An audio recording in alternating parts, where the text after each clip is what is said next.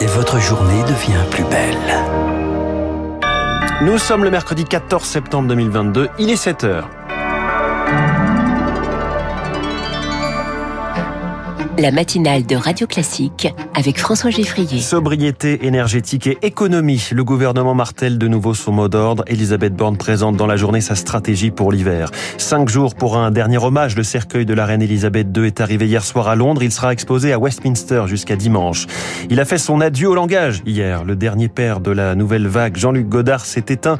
Il avait 91 ans. Après ce journal, 7h10, la fête est finie. La croissance moins forte que prévu. Le budget plus contraint. Ce sera l'édito de François Vidal. 7h15. Les stars de l'écho, une star de la distribution, un agitateur culturel. Je reçois le patron de la FNAC, PDG du groupe FNAC Darty, Enrique Martinez.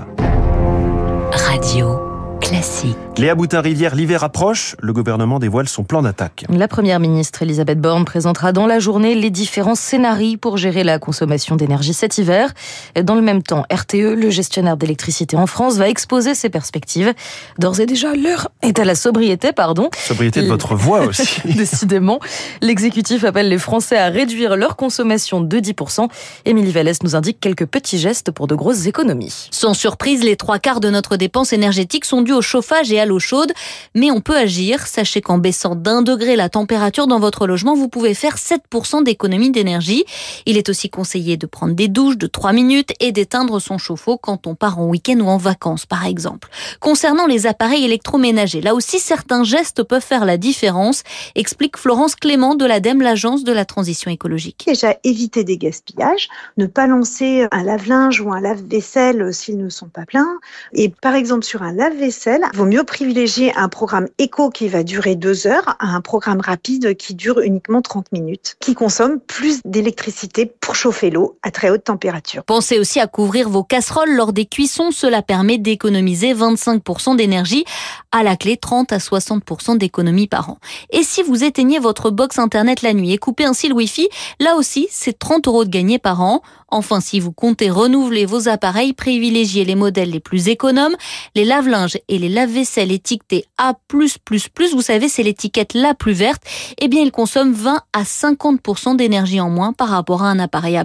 Et ces économies vont devenir essentielles. Le gouvernement a relevé ses prévisions d'inflation pour l'an prochain à 4,2%. Autre dossier sur lequel planche l'exécutif, celui de la fin de vie. Une consultation devrait être lancée à ce sujet dans la foulée d'un rapport du comité d'éthique. D'après ce texte, une aide active à mourir pourrait être légalisée, mais dans de strictes conditions. Cela fait presque un mois que l'hôpital de Corbeil Corbeil-Essonne pardon, est victime d'une cyberattaque. Et après plusieurs semaines, le fonctionnement de l'hôpital reste perturbé, admission consignée sur papier, service ralenti. En début de semaine, l'attaque a été revendiquée par le collectif de hackers russophones Logbit 3.0.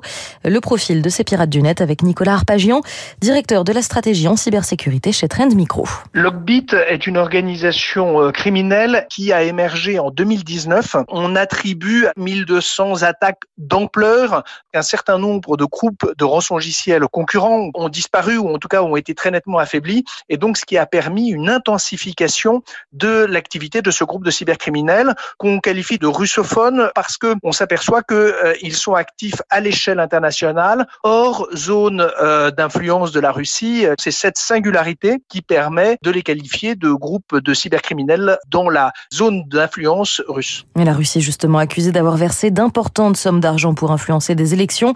Selon Washington, 300 millions de dollars au moins auraient été utilisés dans ce cadre. La Grande-Bretagne continue de vivre au rythme des hommages à la reine Elisabeth II. Le corps de la souveraine sera exposé à Westminster en fin de journée pour permettre aux Britanniques de se recueillir cinq jours durant. Depuis vendredi, tout un pays semble marcher en bloc derrière la famille royale.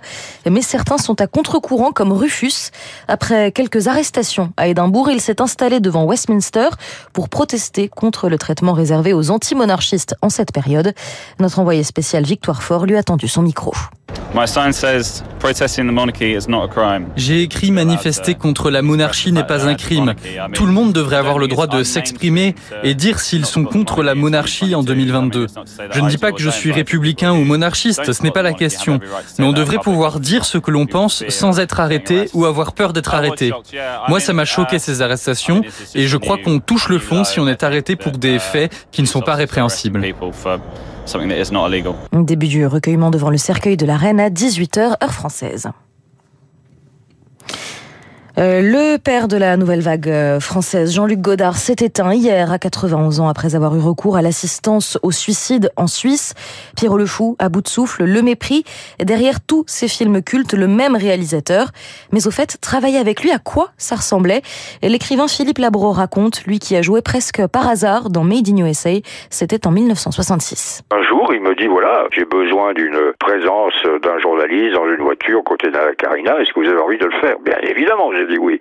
Ça me passionnait de voir comment on peut entrer dans un film de Godard. Bah, il est venu me voir la veille du tournage ou deux jours avant dans ma cuisine avec un cahier à la main. Il s'est assis, il a ouvert le cahier, il m'a livré aucune phrase de dialogue, m'a simplement expliqué s'il attendait moi. On s'est revu deux jours après sur le tournage et là il m'a dit bah voilà, vous dites ça, ça et ça si vous voulez, sinon vous le dites autrement. J'ai appris que cet homme, en apparence euh, improvisant et inventant à la minute, en fait était très organisé dans sa tête. Il savait très très bien déranger ses équipes pour obtenir d'eux autre chose que ce qu'ils avaient l'habitude de faire. Et à l'annonce du décès de Jean-Luc Godard hier, les réactions se sont multipliées.